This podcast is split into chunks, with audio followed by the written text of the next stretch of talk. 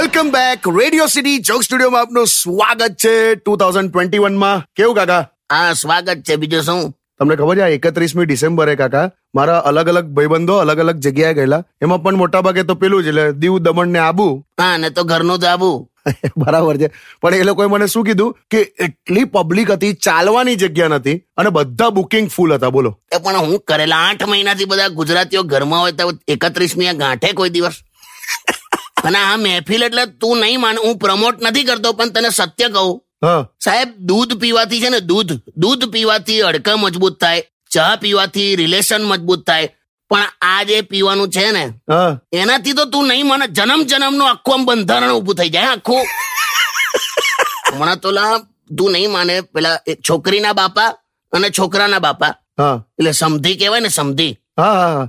તો એ લોકો બેઠા હા પીવા. અચ્છા. તો છોકરાના બાપા કે કે ભાઈ પાણી કેટલું રેડું? પાણી? તો છોકરીના બાપા કે નહીં નહીં નહીં નો વોટર પાણી નહીં પાણી નહીં. તો કે કેમ? તો કે અમારી ત્યાં તો દીકરીના ઘરનું પાણી આવું ના પીવાય કે બોલો. પીવા બેઠો એનું કઈ નહીં પપ્પા આમાં પાછા સંસ્કાર લાવે હા કે. પણ આ એકત્રીસમીએ તો કેવી કેવી રીતે લોકો પકડાયા છે? એમ? અરે તું બુદ્ધિ તો જો આપણા પોલીસ વાળાની એટલી સ્માર્ટનેસ એમ? આ પેલું ઓનલાઈન ઓર્ડર કરે ને પેલા ડિલિવરી બોય ના આવે ઘરે આપવા તો પોલીસવાળા એક એક રેસ્ટોરન્ટ પર ઊભા રહેલા. રેસ્ટોરન્ટ પર શું કામ?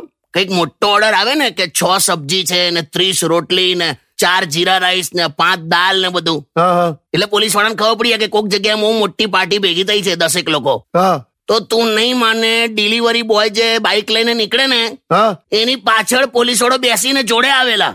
હે? તો આ રીતે બધા પકડાયા છે. ત્યાં જાય એટલે આખી મહેફિલ ચાલતી હોય માય ગોડ તારે તું ક્યાં સમજતા? હું તને એકત્રીસની બધી આખી મહેફિલોની વાત કરું. તું હમણાં ગીત વગાડ. અને શરાબી પિક્ચરનું ના વગાડીશ એકદમ. મેં એવું કીધું કે મારા હાથમાં ના હોય યાર. હમણાં શાંતિથી